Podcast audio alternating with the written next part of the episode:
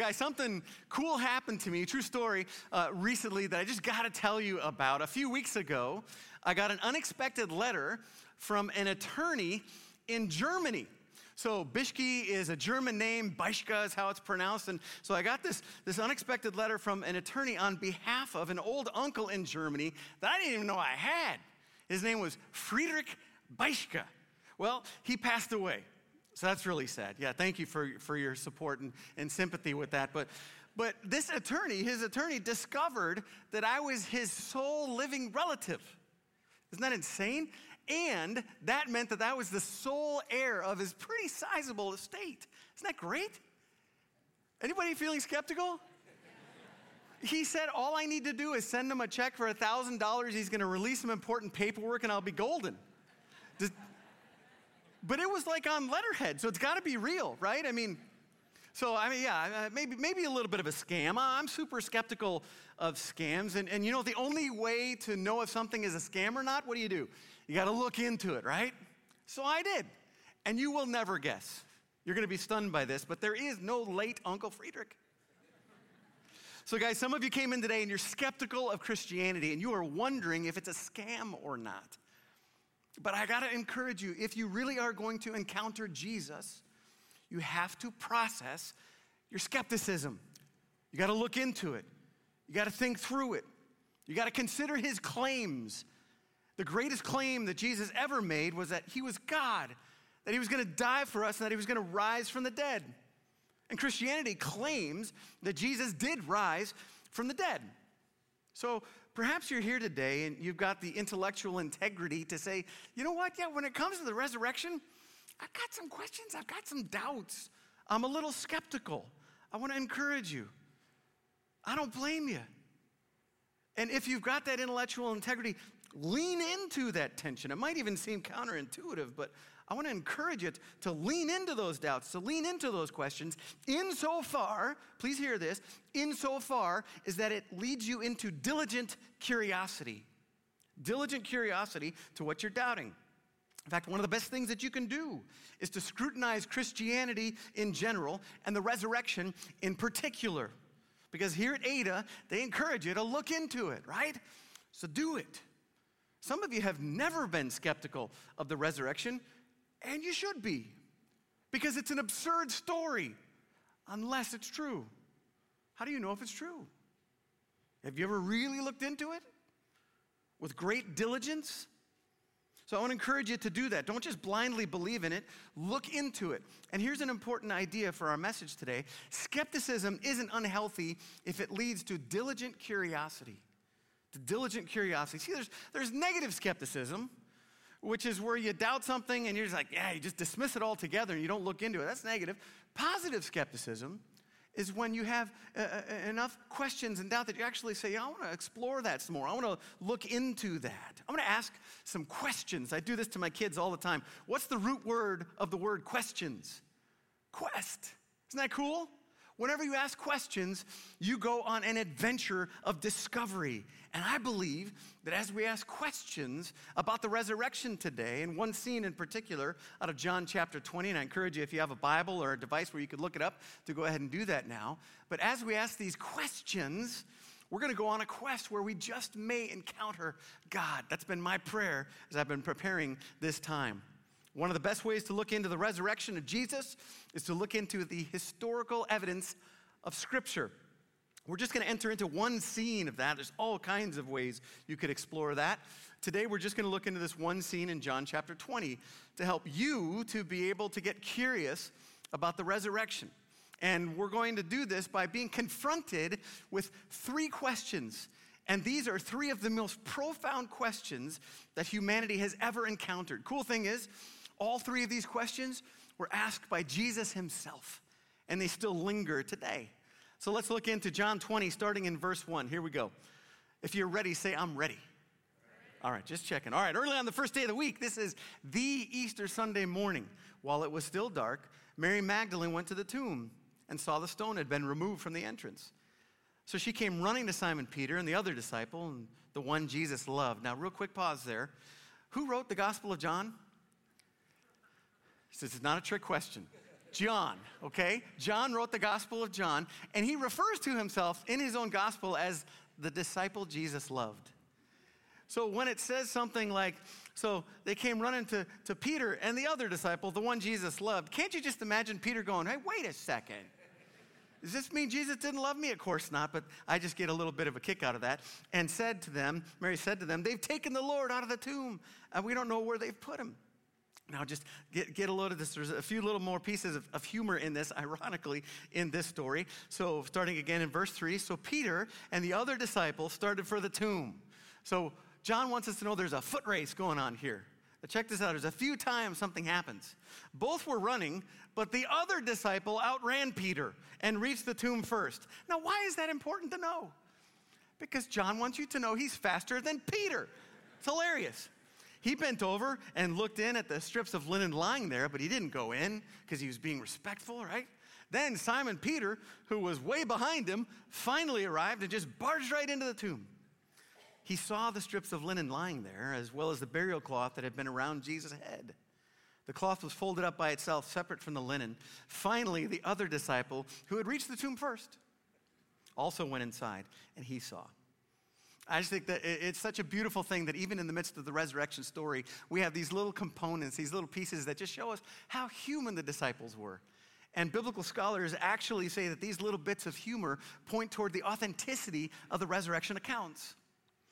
Um, my oldest daughter, Lucy, made me laugh not too long ago. She knew that I was preparing uh, this message, and so she says, Daddy, if there aren't many people there to hear your message and it's really good, don't worry, God will multiply it. I'm like, oh, that's sweet. But then she goes, but if there are a lot of people there and your message isn't very good, and she just cringes. Thanks, Lou. That's super encouraging. But guys, I don't think I could possibly mess up this message. So I want to point something out. Remember in verse 6, Peter saw something. I want you to see that. Peter saw the strips of linen. This is important to understand because this is a special Greek word that John uses. It's not the usual word for simple sight, and that's the word blepo. This is the word theoreo, which means to observe intently with a desire to understand or to make sense. Theoreo, it's where we get our word theorize from. So, what John wants us to understand is that Peter was trying hard to connect the dots. He was considering the evidence, he was asking a ton of questions.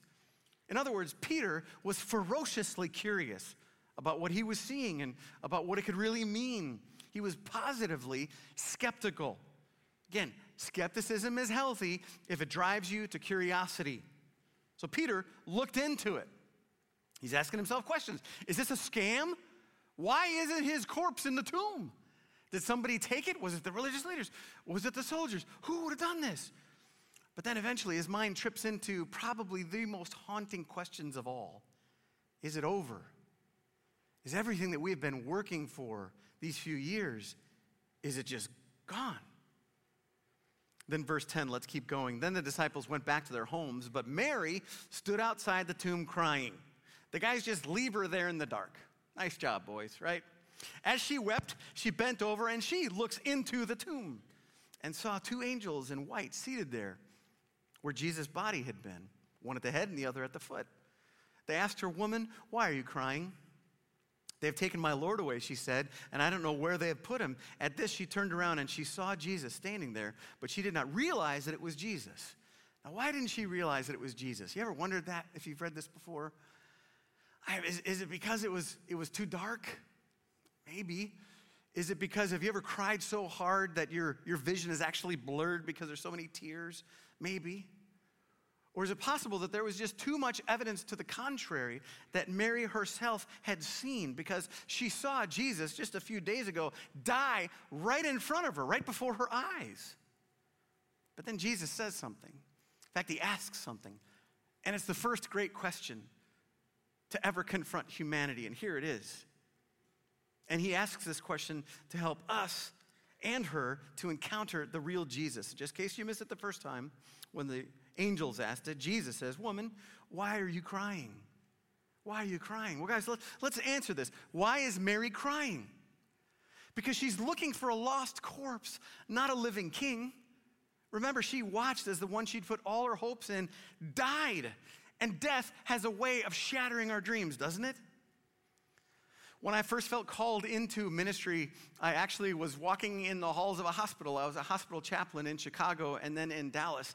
And I can tell you, as I would walk through those halls in my mid 20s and come alongside families, uh, sometimes there were happy experiences, but most often they were extremely difficult experiences, and very often where someone had died or was dying. And I can tell you, in seeing that, the lowest common denominator of all those experiences of people dying, and I had seen hundreds of people die, were tears. There was one story in particular that I'll share just briefly. When I was getting ready in my dorm room in the morning and I had heard on the news an accident, a horrible accident that had happened on Lakeshore Drive. And right then my phone rings and it's the hospital calling me in and saying there's a, a DOA on the way in. Uh, it's a 21 year old boy, a young man, and the, the doctor wants you to tell the mom who's on her way now.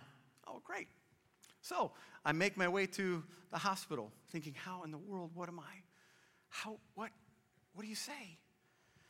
They lead me into the room. I get there just before uh, the mother does. This, this young man, he's 21 years old, African American man. I still remember the specks of, of blood on his face where the, the glass had shattered and come through as a car had jumped over the median of Lakeshore Drive and hit him head on with he and his three friends who instantly died. And he's just lying there, but he's dead. And the mom comes in and I got to be honest, I had no idea what to say. No idea at all. So I didn't say anything. I probably just said, I'm so sorry. And I put my arm around her, and she's weeping, and she's lifting up his arm and dropping it, yelling, Wake up. And she'd turn and cry on my chest and, and, and beat my chest and say, Why won't he wake up? And I just remember her tears. But all I knew what to do was to be present. Guys, the lowest common denominator when we encounter death their tears. Why is Mary crying here? Because she's mourning. Because she saw Jesus die, and death has a way of bringing out our tears. She thinks it's over. She feels despair. She's discouraged. She feels defeated. She probably even feels duped for believing in him in the first place because there had been dozens of men who had claimed to be the Messiah in the decades before Jesus came, and 201. Each one was killed by the Romans and their movements died out immediately, every time. But when Mary heard Jesus teach, when Mary saw Jesus heal, and he even healed her, we're told in Luke 8, Jesus removed seven demons from her. When she saw Jesus power over demons, power over nature, power over the world, the, the religious leaders, when she saw Jesus' tenacity and humility, his, his brilliance and, and yet his, his boldness, his compassion and, and yet his courage, she believed, really believed that he was different. But then she saw him die. And she saw him get buried. That's why she's crying. So this is an interesting question. Why, why are you crying? She, she didn't go to his tomb with a cake and confetti to do a countdown for the resurrection. Now, we know that in the future, but she didn't know that then. Nobody did. Nobody knew Jesus was going to rise from the dead. He was dead. So she went to cry, she went to mourn him. And can I just do a quick time out here and just pause and share a personal pet peeve of mine? It's when someone says perception is reality. I'd like to invite you just a covenant to stop saying that because it's a total crock, okay? It's horrible logic. Is Mary's perception reality here? No. Guys, don't miss the irony. Mary is discussing her despair with the one she thinks is dead. Mary and Peter and John all thought it was over. That was their perception of the events. But thank God the reality was directly the opposite of their perception, right? They were looking for a lost corpse, but they encounter a living king. Friends, perception is not reality. In fact, reality may be the opposite of your perception. Because Mary is about to realize that the one that she thought was lying dead in a tomb is standing right in front of her, alive. And through Jesus' question, What are you crying about? Which I'm sure was asked in a way that was as playful as it was compassionate. She's about to realize that through his death and resurrection to life, Jesus has crushed everything she's crying about. That means death is defeated. That means Jesus did everything he said he was going to do. That means Jesus was everything he claimed to be. And he's done it all. Because he's alive, that means it's not over. And, and someone is here today just needs to hear that. Because we all have plenty to cry about, right? Some of us more than others. You went through a divorce this year and you think that life as you know it is over. I get it. You lost your job this year and you think it's over. You're haunted by the thought that something that you did years ago has separated you from God forever, that you're the exception to all this grace and victory talk. So you think it's over. You haven't talked with your grown son in two years, and you think it's over. The test came back positive, and you think it's over. You didn't get in the college you wanted to get into, and you think it's over. That's why you're crying. But, friends, I want you to hear that God encounters us in our grief. This question, what are you, what are you crying about? Is helping us to think and to process and to realize that very often, and I found this to be true in my life, extreme grief usually leads me into a deeper experience of extreme grace. When I was 23 years old, uh, that was the week that I found out that I didn't get into the law school that I'd worked for several years and school and work to be able to get into. My dad was uh, a trial attorney for 25 years in Chicago and then a judge for 30 years in Chicago. And, and I really felt like I was wired up to follow in his footsteps. I knew it was going to please him. I just couldn't wait to get out there and to argue cases. But I found out I didn't get into the school that I really wanted to get into, and it was devastating to me. And during that same period of time, just within a few days, I also had an engagement where I was engaged to someone who I was as sure was the one. And that engagement fell apart. And I think most of us tend to put uh, our life eggs in one of two or two baskets, and that is career and relationships. That is exactly what I had done. And it fell apart. And you know what? My dreams were shattered. And I thought in that moment, it was over. I even wondered why continue to go on and was even processing what that would look like. I thought it was over. And as I was stuck in this despairing perspective for months, it took God breaking me out of it with other friends and those who were challenging me and asking me to think about some things to be able to understand His grace and to encounter His grace in the midst of my grief. And it was during that season of my life and this is just, this is a period of days and weeks that God completely rerouted my life, took my breath away by calling me into ministry where I have the ridiculous honor of arguing the greatest case of all until my last dying breath. Really cool piece about this. Soon after I fully surrendered my life to Jesus during that season, my grandmother, who's also named Mary, told me that she had been praying every day since I was a baby that I would become a pastor. Isn't that cool? I'm so glad she didn't tell me that beforehand. It would have messed with me. But it was so encouraging afterwards because it gave me this clearer view of those darker days when I thought it was over. The reality was, it wasn't over. And it was during my second year of seminary that God brought into my life the woman who really was and is the one. 27 years and counting, my wife Annie. Guys, what I thought was the finish line was actually the starting line. In reality, I thought my life was over, but God was saying, No, Marcus, I'm only getting started. This is actually just the beginning. And so it was during that season of grief that because of Jesus, that because of the cross, that because of the empty tomb, because of his grace, I came to realize it's not over. It's the first question. Why are you crying? But then Jesus asked Mary the second greatest question humanity's ever encountered. It's in verse 15 again. Who is it you're looking for? Who is it you're looking for? Ultimately, the answer to why she's crying is the who she's crying for. For Mary, her why was a who. Remember, she's looking for a lost corpse, but she encounters a living king. And she's slow to realize that because it's so not what she's expecting. That's why I think he asks this question gently, and I, I really think with a smile on his face. You can even think about it, the tone that he must have used. Who are you looking for? He's just waiting for it to, to dawn on Mary. You know, I think God is curious how you would answer that question too. Because if the first question, why are you crying, is a question about grief and how you handle the disappointments in life, this question, who are you looking for, is a question about meaning and purpose and what you pursue. Who are you looking for?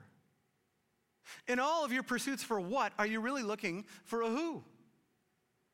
In all of your pursuits for impact or for pleasure or meaning or success or fame or wealth or likes and followers, have you developed a nagging sense yet that there's still something more? Well, this weekend, we hope you figure out that that something you're looking for is actually a someone. It's Jesus. It's a living person who came to be in a real relationship with you. Speaking about relationship, you just got to see this next verse. Look at this next line. It's, it's amazing to me. So small, but so powerful. Verse 16, first part. Jesus said to her, Mary. Ask that question. Wheels are spinning, tears are flowing, and he just says her name, Mary. You know what experts say is the most beautiful sound to your ears? It's your own name. Your own name. Unless, of course, you're a kid and your mom uses both your first and middle name, and then you're toast, right? I can remember I was five years old, my brother was seven. It was Christmas time in the Bieschke house. My mom spent probably a week putting together our Christmas tree. She loved Christmas. Nine feet tall, and I'm probably about this tall at the time. It looked like a California redwood to me. Hundreds of ornaments, lights, tinsel. And I always thought, as I looked at that tree, I'm gonna climb that tree someday. Well, yes, friends, the day came, and it was uh, early one morning right before Christmas, and I woke up my older brother, Walt, and I said, Hey, let's go climb the Christmas tree. And my older brother didn't hold me back. No, younger brother, I love you. Don't do such a thing. No, he, he's like, let's do it. And so we go down, and there were two chairs on either side where it was in the living room, the, this Christmas tree. And I got up on one side thinking he's getting up on the other. And I just launch off the, the cushion of the chair uh, middle top part of the tree is a pretty good jump, not too bad vertical for a five year old kid. And I land on it and I catch it, and to my incredible surprise, it does not sustain my weight. And it just goes crashing over right on top of me, like out of National Lampoon's Christmas Vacation or something. And, and I'm just like underneath it, somewhat trapped, making a lot of noise.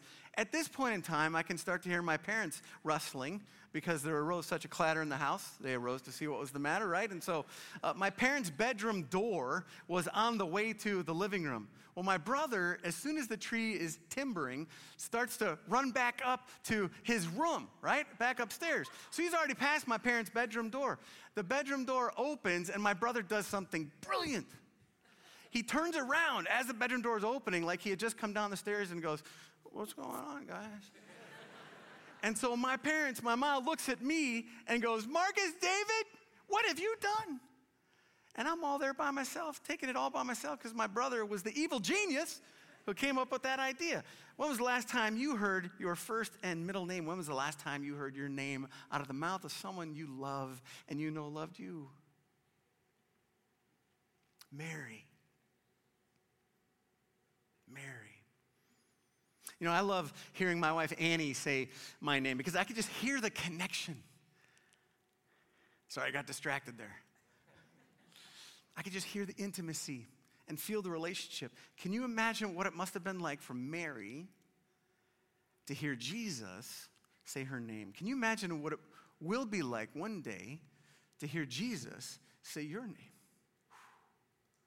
I love studying the voice of God in Scripture. Imagine the voice of God saying your name, the one who died on the cross for you, making a breathtakingly loving exchange, his perfect, sinless life for yours. Imagine him saying your name. Gosh, in this beautiful scene, Jesus doesn't say, Yo, girl, or Hey, Mare, pardon me, Miss Magdalene. He says, Mary.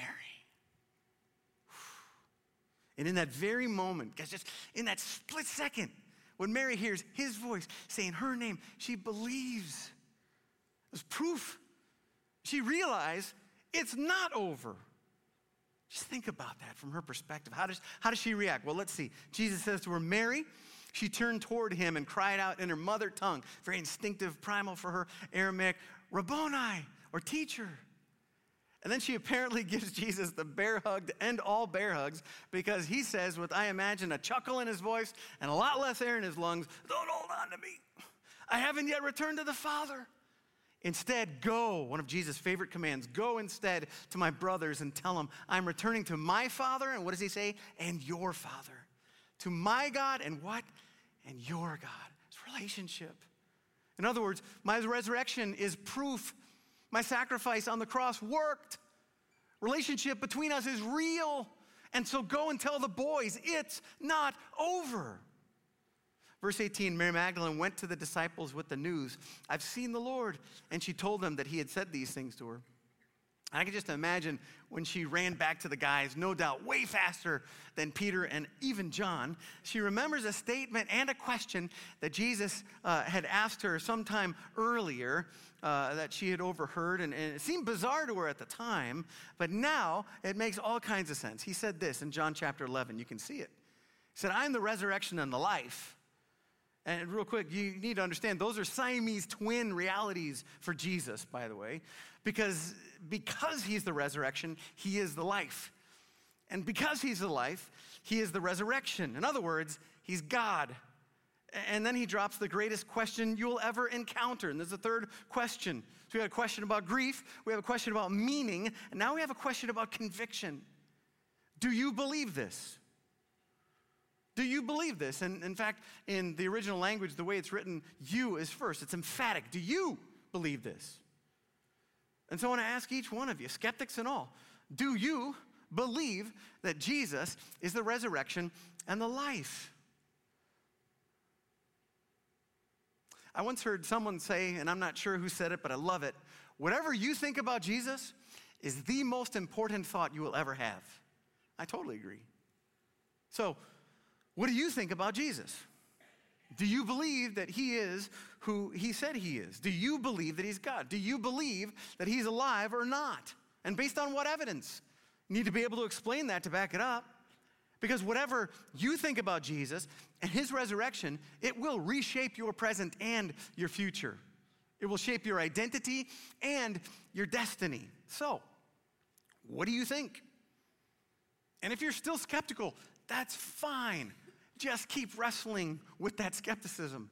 Just keep asking more questions. Just keep looking into it. Because the more curious you get and the more digging that you do, the more you're going to come, going to, come to realize, I fully believe, as I did too, that Jesus' resurrection shouts, It's not over.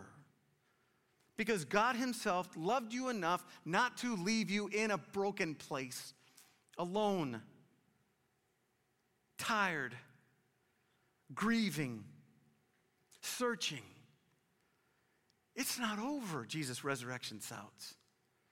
And so here's what it's not over means for you. I want to share three things with you as we close down together. And feel free to cheer if any of these realities are true for you. The first thing it's not over means is this it's not over means because Jesus is alive, your failures are not fatal. Your failures are not fatal. One thing I didn't share with you about that story about me in my mid 20s uh, when my life really came crashing down was that I deliberately went my own way. Guys, I can actually remember, and it's to my great shame to share this to you. I literally prayed the prayer God, I got it covered. Thanks. I've figured it out. I'm marrying the woman I want to marry. I'm going down the career path I got. I'm good. Like, you can focus on other people who might need you. And what do we know about people who experience pride? Well, God allowed me to experience these broken dreams in a way that now I talk about them as He graciously shattered my lesser dreams. I was running down my own path, I was rebelling from Him. But He allowed me to experience a pain from my sin and from my rebellion that turned me around. And what that helped me to understand in that moment, and what the resurrection, the reality of the resurrection, not the perception of it, but the reality of it, is that it's not over. And what that means is you can survive your screw ups. You can make it past your mistakes. You really can. Sin doesn't win. Your defects don't define you. Dysfunction does not have to be your destiny. The Apostle Paul said it this way in 1 Corinthians 15. He said, The sting of death is sin, but thanks be to God, He's given us the victory through Jesus Christ our Lord. Why is it true that your failures aren't fatal? Because Jesus fully paid the penalty of your sin for your sin on the cross. And you know how we know that the cross worked? Again, His resurrection proves it. The Father accepted his son's sacrifice so your failures can be forgiven. Your failures are not fatal. Second things it mean it means it's not over means is this your pain has a purpose. I don't know the last time you might have looked at the story of Joseph in Genesis. If you haven't done that in a while, man, and if you're in some pain right now, I encourage you to check that out. It's unbelievable to see how God used pain and to bring about purpose in Joseph's life. It's not over means your pain has a purpose.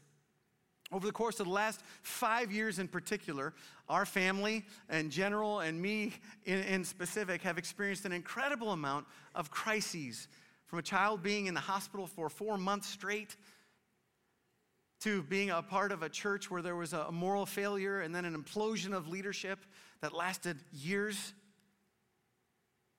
And I can remember during that time, a friend came up to me and saw that I was grieving and hurting through the pain that I was going through. And he said, Marcus, I need you to understand something. You're grieving right now. And you've heard it said that there are five stages of grief. There's not, there's six.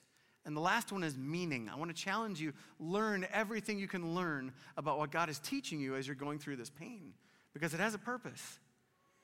And through that time, God put me through like a PhD in leadership pain.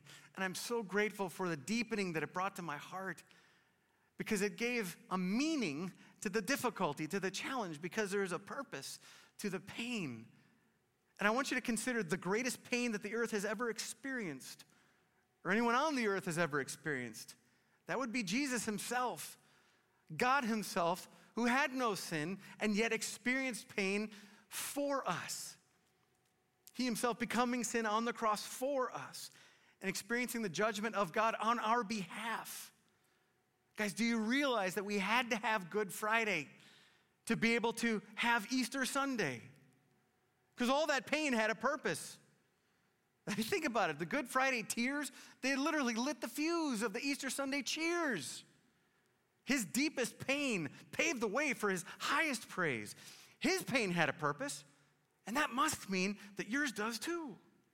It's not over means your pain has a purpose. Last thing it means, among the many, is that it's not over means that death is not your destiny.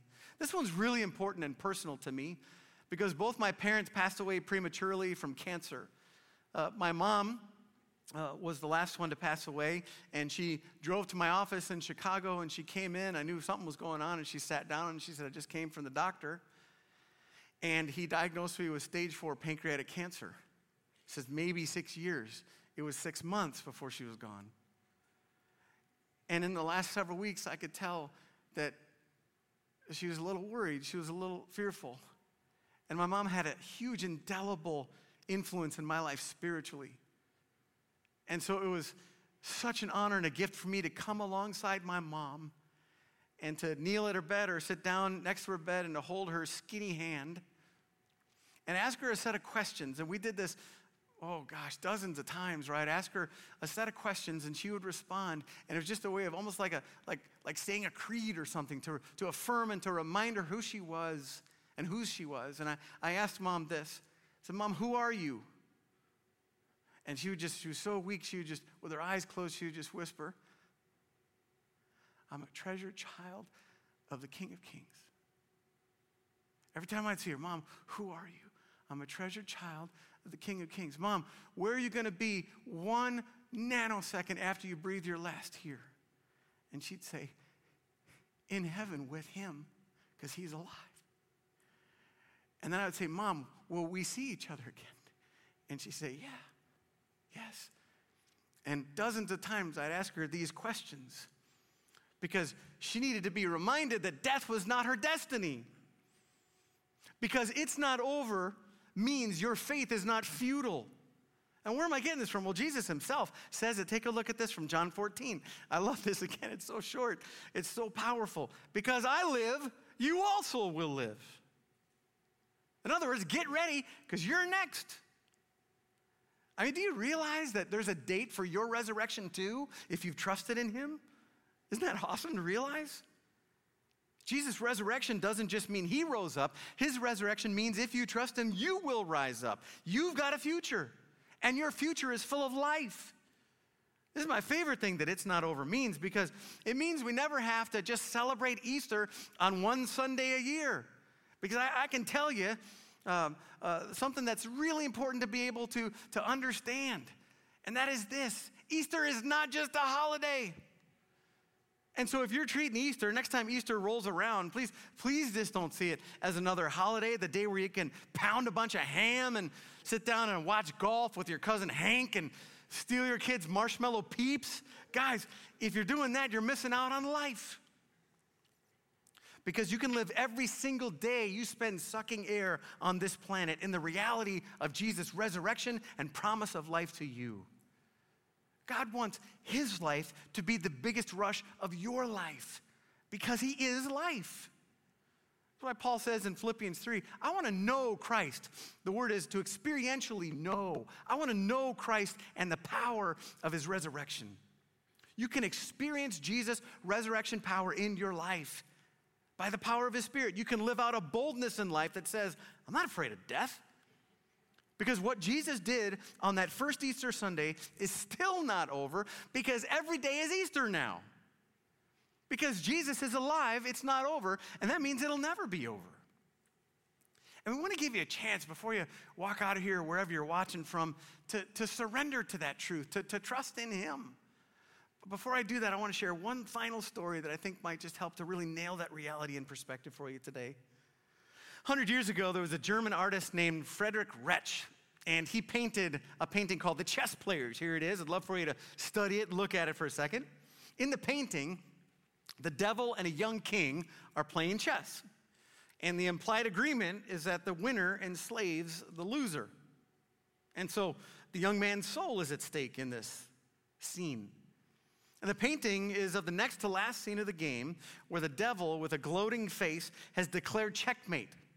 And the king, he's got most of his pieces off the board, is apparently lost. And so the king has this pale, despairing look on his face because his fate is sealed. It's hopeless, it's over.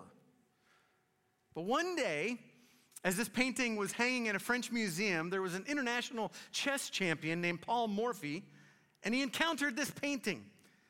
And he stared at it for a long time and he studied it. He was with a, a, group of friends, themselves avid chess players, and they kept going on and walking on in the museum. And suddenly they hear their friend Paul shout out, It's not over! There's still a move the king can make. And so they came running back and they're like, what, what are you talking about? He's like, It's not checkmate after all. The painter has overlooked one more move that the king can make to avoid defeat and, in fact, win the match altogether. And they're like, no way. And Morphy calls for a chessboard to be brought over, and they reset the pieces right there in the museum, precisely as they were in the painting. And then each of his friends, and themselves great chess players, they asked for the chance to play the devil against Morphy, who represented the king.